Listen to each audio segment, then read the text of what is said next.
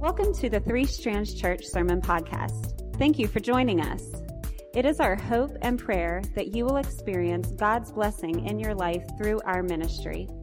At Three Strands Church, our goal is to create a culture of redemption where people are free to experience the truth and grace of Jesus Christ. I thought it was pretty cool, uh, especially when you have a bunch of little kids here how it's amazing when that sidekick screen comes on and that superhero music comes on. They just kind of automatically, as soon as they see that screen, take off and rush out the door. You know, when we have a lot of people here, just like kids will run you over trying to get through the door to the sidekicks class, as soon as that screen pops up, right? And that superhero music comes on. Um, we don't have to tell them. A lot of times people announce sidekicks, you're dismissed, but a lot of times as soon as that comes up, they're gone, right? It's kind of like they're conditioned. Or maybe for you, you took a psychology class back in high school or college, and uh, you probably remember a guy by the name of Ivan Pavlov. Anybody remember him? Okay. I sent Opie the picture of him yesterday. He goes, Who's this old guy that you sent me this picture of? So, name's Pavlov, who's famous for his experiment related to classical conditioning. And what he did was he rang a bell each time before he fed his dog. Remember that? And uh, to make an association between the sound of the bell and dinner and food. And so when he rang the bell and there was no food, the dog still began to salivate. Okay, you know the, the deal, right? It's like when Heather says, Hey, dinner's ready, you know, over and over. And then one day she didn't make dinner and said, Hey, dinner's, I just start salivating everywhere, okay? just, it's not true, but. Now listen. Some of us have a bell too, okay? It may be in the form of a song, it may be in the form of a vibration uh, or some other sound effect, but when we hear it, we know that we have received a text on our phone, right? And you kind of saw from the videos this morning kind of where we're going with this. But what's so strange about it is no matter who we're meeting with, we could be meeting with a, a doctor, the governor, our boss, whoever. When our phone lets us know we have a text, what do we do? Come on, what do you do? That's right. You, you kind of, you know, excuse me, I have to divert my attention away from you who is talking to me to someone I'm not even sure who it is because everybody else who could possibly be texting me right now is more important than you, right? Now, we would never say that, but our actions kind of say that. Or we'll say, I'm sorry, excuse me just a moment, and we'll turn around as if we're turning our phone off or dismissing, but actually, what are we doing? Checking that sucker, right? I do it too, right? We're checking it. We are just like Pavlov's dog. All right, we are conditioned, and when we act more when that when that vibration or that alert goes off. We act more like it's a tornado drill sound than a text message sound. If you're like me, I'm just conditioned. That's the way my brain. I'm just trained. Oh, excuse me, right? And check it. So, now listen. A long time ago, and some of you may remember this, but don't raise your hand because it's going to prove that you're old like me. I forget. Let's raise our hand. How many of you, when you were kids, uh, you would be at the dinner table with an old rotary phone in the house? How many remember the old rotary phone? We have a picture of that? How many of you had one of those? You used it or had it in your house? Yeah, okay. About half of us. I'm old, I know. But you, would have that, and that old rotary phone would ring, and your mom or dad, your mother or father would say, just let it ring. They'll call back when? Later. They'll call back later. And we didn't even know who it was. And for some reason, we really didn't even care. And then another generation went by, and after the phone would ring, we started saying something different. Uh, we started saying, just let it ring. The blank will get it. The answering machine. Look at that sucker. When I was in college, I had an answering machine with that tape in it. I remember using that thing. That's how old I am, okay? Now, for younger people, like, what is that? That was an answering machine. That's old voicemail right there, okay? But um, yeah, the answering machine will get it. And we could all take a deep breath. It's probably not an emergency. The people in the room are more important to me than whoever that is.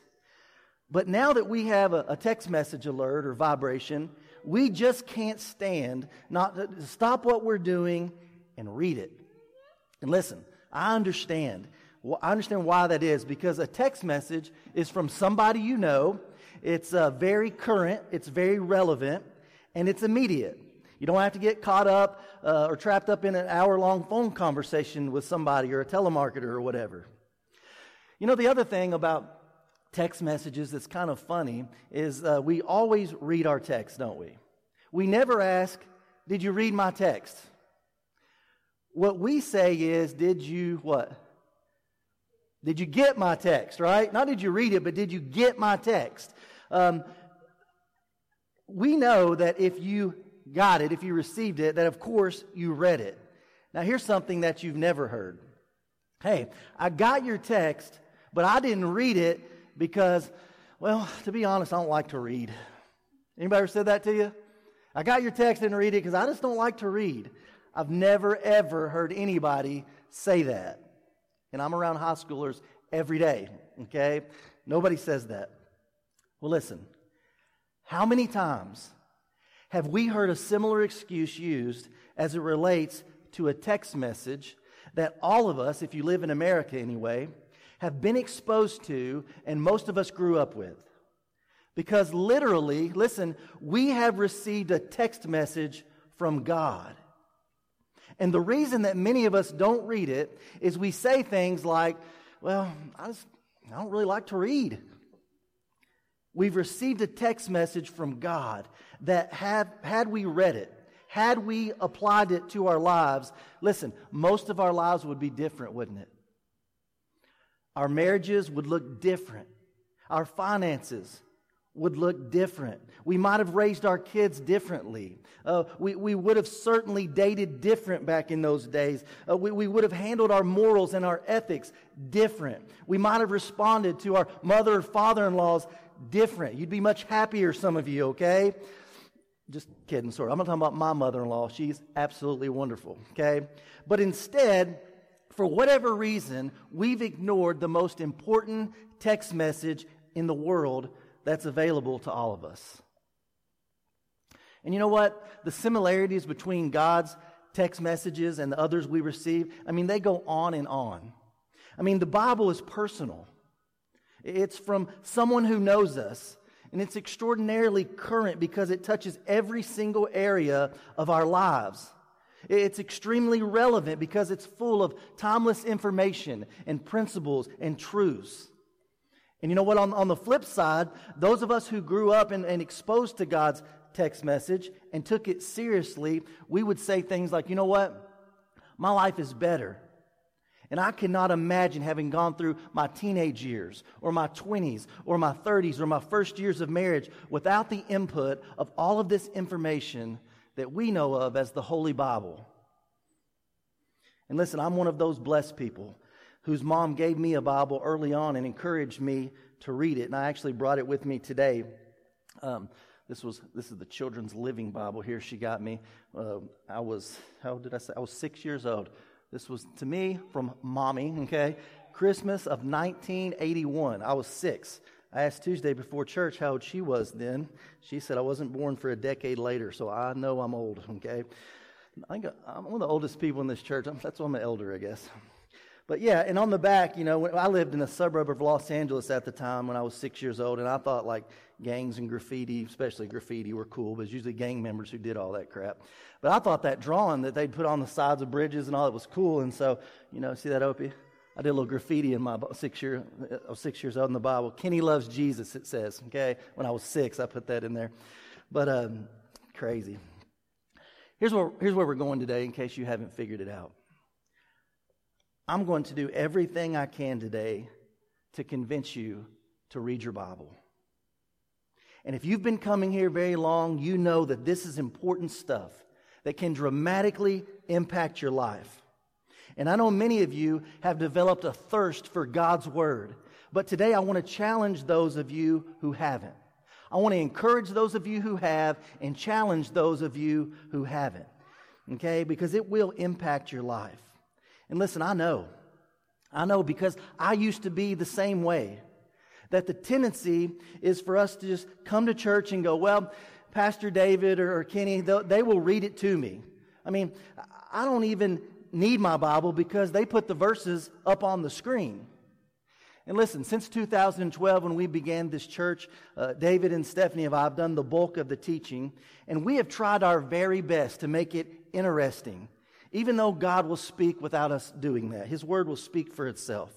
We've shared the stories that are so dramatical and even tried to leave you hanging at times until the next week so you would go home and read it for yourself. Dave, uh, during the last part of that series or each, at the end of each week, he would say, Here's where we're going next week. If you want to study in Judges, whatever, right? Just trying to leave you hanging and get you to go read what's coming up for yourself.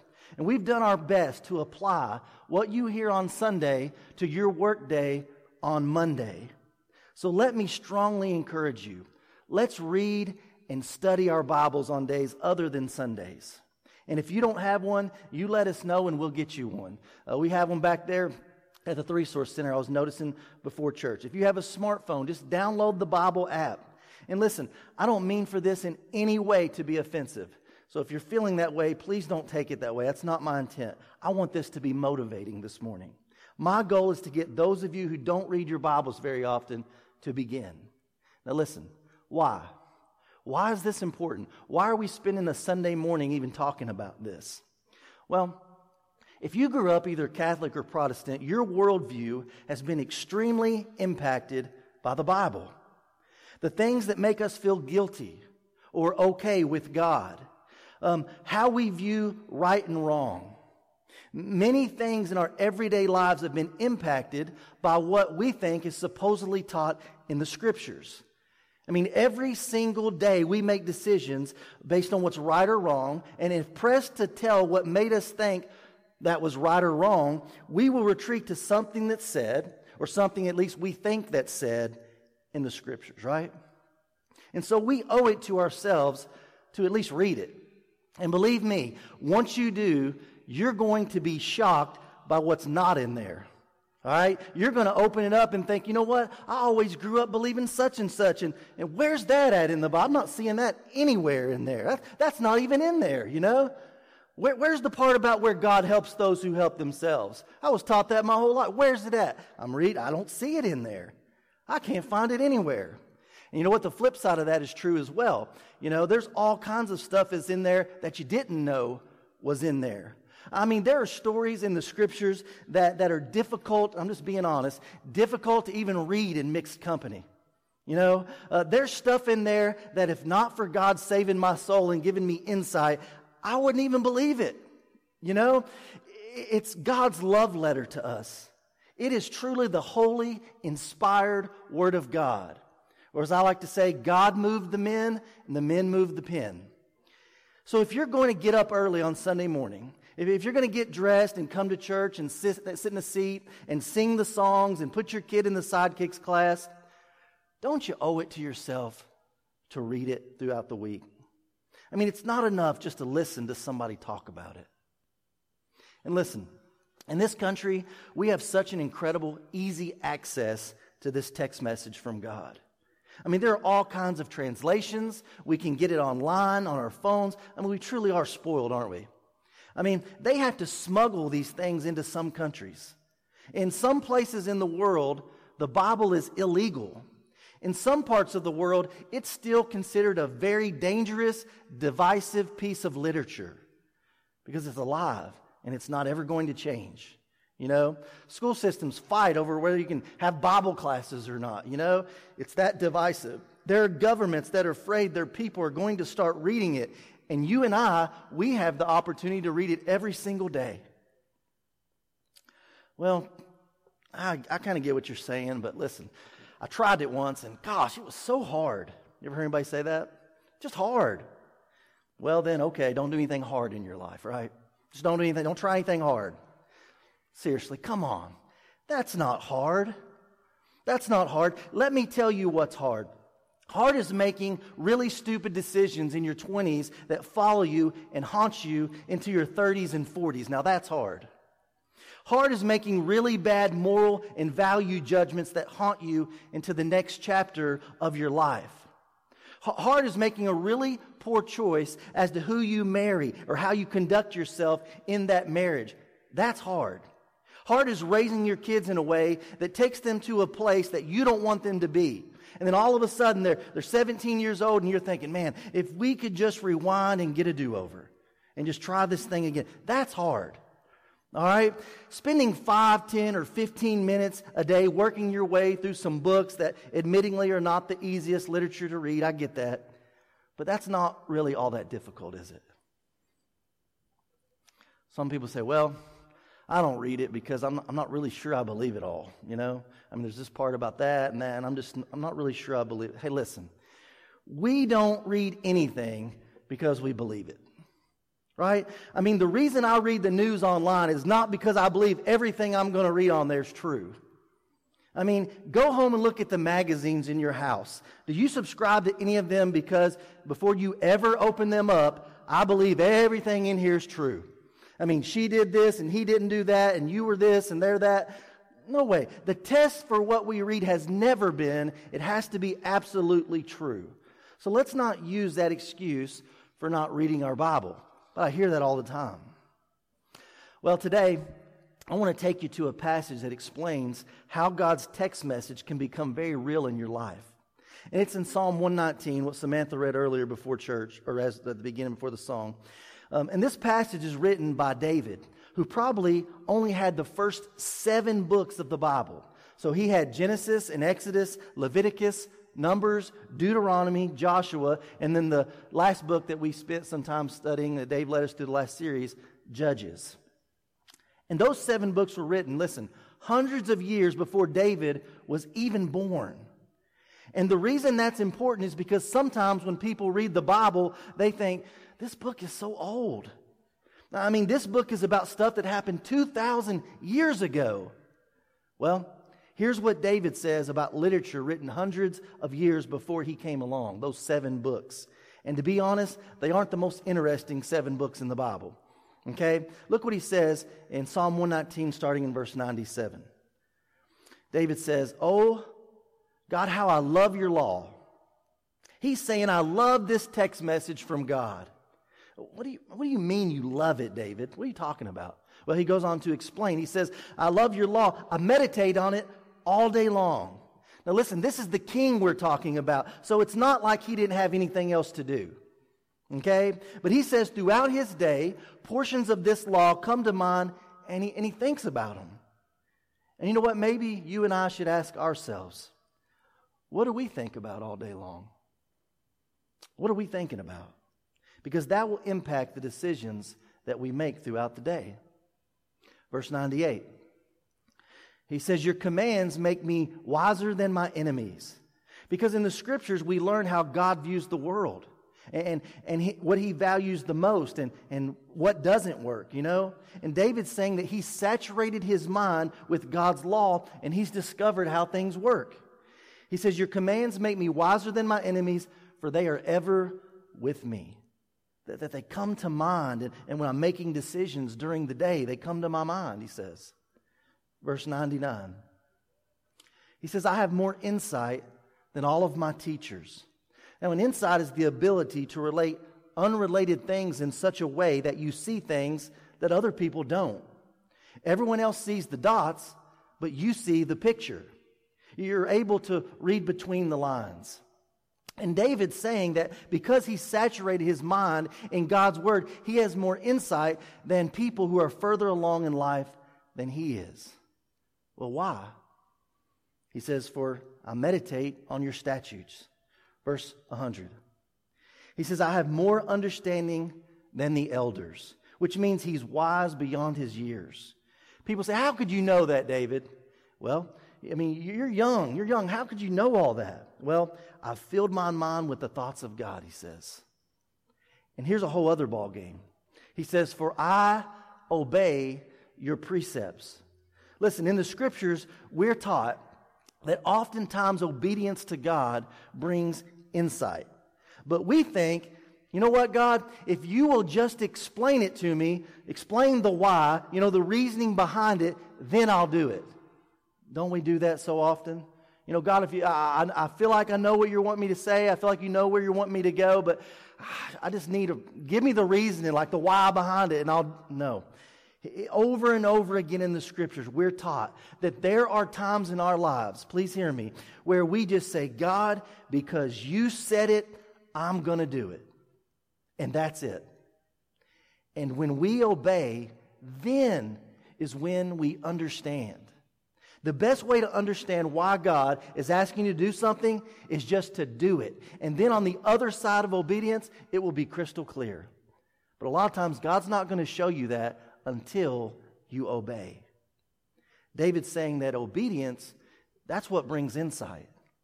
Verse 101. He says, I have kept my feet from every evil or destructive path so that I might obey your word. And I have not departed from your laws.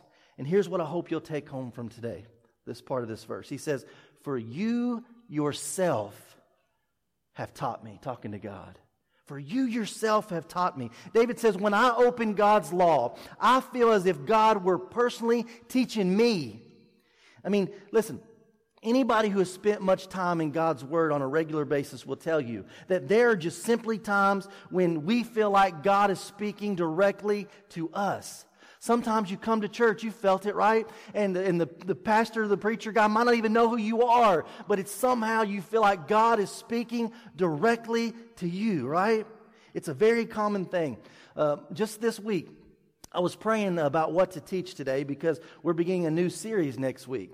And um, I shortened it by a week because one of the characters that I prepared to teach on was Gideon, but David just taught about Gideon a couple weeks ago, and after hearing him, there were some similarities. So I thought, you know what, I'm just going to pass him up and I'll do something else this week. So I spent some time on Thursday evening just praying for clarification on what, what it would be that God would have me to teach this morning. And on Friday, when I woke up and opened up my Bible app, I do that every morning, kind of read the verse of the day and then do a little devotion. I woke up my Bible, the first thing that popped up, Psalm 119, 114, right? The very chapter I was praying about teaching of. Now, you may call that coincidence, but I know it was God confirming what He wanted us to hear this morning. I mean, Psalm 119 is a big chapter. It's 176 verses, right? And not only was the verse out of that chapter, but right in the section I was praying about teaching about His Word being our source of hope. You know, I thought that was cool. But God does things like that all of the time. But, but I've also learned in my life, if I don't write stuff like that down, I kind of forget about it, you know?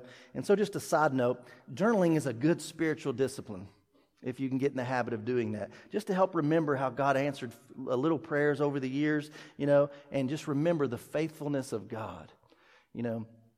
You can go back years later and go, gosh, I, I forgot all about that. I don't remember going through that, but now I do. I remember how nervous I was and how scared I was and how I didn't think God was going to provide. And look what He did. You know, it's just weird though. We don't write stuff down. It kind of, we don't remember it. But anyway, we spend so much of our time trying to get God to do something. But listen, what if He wants to say something? You ever thought about that? You see, our prayers are full of things like, God, help me and bless me and stop this and don't let that happen and please provide and if only and why and I need you to do this and I need you to do that. Listen, what if God was more interested in saying something to us than doing something for us?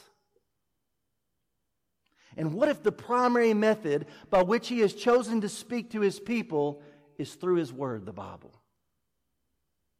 What if the Bible really is a text message to those who really believe in God? David says that's how he sees it. God is the one who's taught him. Look at verse 103. He says, How sweet are your words to my taste, sweeter than honey to my mouth. I gain understanding from your precepts, and therefore I hate every wrong path. He's saying that God's word has helped shape his values, his understanding of right or wrong, his worldview, shaped his priorities. And then he closes with this very familiar passage in, in verse 105. He says, Your word, it's a lamp to my feet, and it's a light for my path. My I mean, how could something that was written hundreds of years before be a lamp to your feet, David? I mean, David, you're talking as if God knows the circumstances of your life. And David says, that's it. He does. In other words, this is very personal. That this isn't big theology or here's what the seminary guy can only figure out or the pastor. Listen, David was just a simple man. He was just a shepherd, you know? But hey, when others, others see a shepherd boy, God may see a king, and he did. But David just, he said he just meditates on these seven books of the law, and it's, if, it's as if God is speaking to him, directly to him. Now, please hear my heart. I want that so bad for us. I want that so bad for you. I want that so bad for your kids. Tell your kids to go home and memorize the speech that David gave right before he cut off Goliath's head. All right? And they'll be like, cool, I didn't even know there was a speech.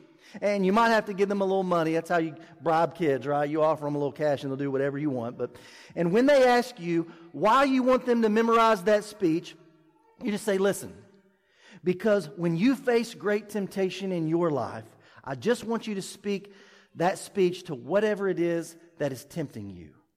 And you know what? As they grow older, throughout life, when they're tempted, they'll think, you know what? I'm like David. And that temptation is like Goliath. But what if God is with me like he was with David? And here's what he said in 1 Samuel 17 David said, You come at me with a sword and a spear and a shield, but I came at you in the name of the Lord God of hosts, the God of the armies of Israel, who you defied. And this day, let me tell you what's going to happen. Parents, listen. I know you want that for your children, but it is only going to be a sincere thing when it begins with you. That's it. It's only going to be real if it begins with you. So, would you read and study your Bible? I mean, really, the only difference is one is with a pen and paper, maybe a highlighter and notebook. That's the difference between reading and studying, you know. In the front of my Bible, um, I have at home, I have written in the front cover, This book will keep me from sin or sin will keep me from this book. And I found that to be so true in my life. I found it to be very true. Because you know what? Here's what tends to happen to me personally when I break the discipline of reading or studying my Bible and saying, you know what, God, listen, I'm, I'm not here for a sermon. I just need you to speak to me like you spoke to David. Here's what happens to probably all of us. The first thing is this we get self righteous, don't we? I mean, the, the, the is brutally honest about me and my sin. And when I don't read it, I begin to compare myself with other people who have a little more sin in their life than I do, and I get proud. You know what God says about pride? He says He hates it. I tend to magnify the weaknesses of others and, and begin to overlook my own. And suddenly, more and more of my problems are somebody else's fault. And I start to blame. Another thing that happens when I break the discipline of reading my Bible is uh, we start to worry, don't we? You know, not remembering that if God takes care of the birds of the air and the flowers of the field, that He will take care of me too. And then we tend to evaluate all that we see as if that's all there is, as if there's no eternity. And we don't realize there's more to this life than just living and dying, more than just trying to get through another day. So we get self righteous. We start to worry. Also, when we start, stop reading the Bible, we tend to close our hands on our possessions, don't we? We stop giving. Our selfishness, listen, our selfishness or our selflessness is directly related to our time in the Bible. It really is. And the last thing we tend to do is we tend to hold on to anger longer than we should. We tend to hold on to anger longer than we should when we get too far away from the Bible apart from the truths of that book, I have a right to hold on to it because you owe me. But you know what? When I open up the Bible and God says, No, Kenny, it's actually you owe me. And go tell others what I did for you. You, you go do likewise, just as I taught you. Guys, here's what I know I know that we have received a text message from our Heavenly Father, and we need to read it. It's not enough just to listen to the pastor once a week. It's not enough just to pray. I mean, prayer is about talking to God. And it's usually we're trying to get stuff from Him. But what if God doesn't want to do stuff? What if He's trying to say something to you? Prayer is about talking to God. The Bible is about God talking to us. Listen, you don't want to spend the next season of your life and miss Him. I don't know where to begin. A good place to begin is the Gospel of John. Just turn in the table of contents to John, open up there, and just begin reading and say, God, would you, I don't get it, I don't understand it, I've tried before and failed. Would you just please somehow speak to me? And watch Him answer that prayer. Please begin this week. And I found in my life that if I set a specific time and place each day, it will help you form a habit. And if you need a Bible, again, just let us know and we'll get you one. God has sent you a text message. Don't spend another day without picking it up and reading it.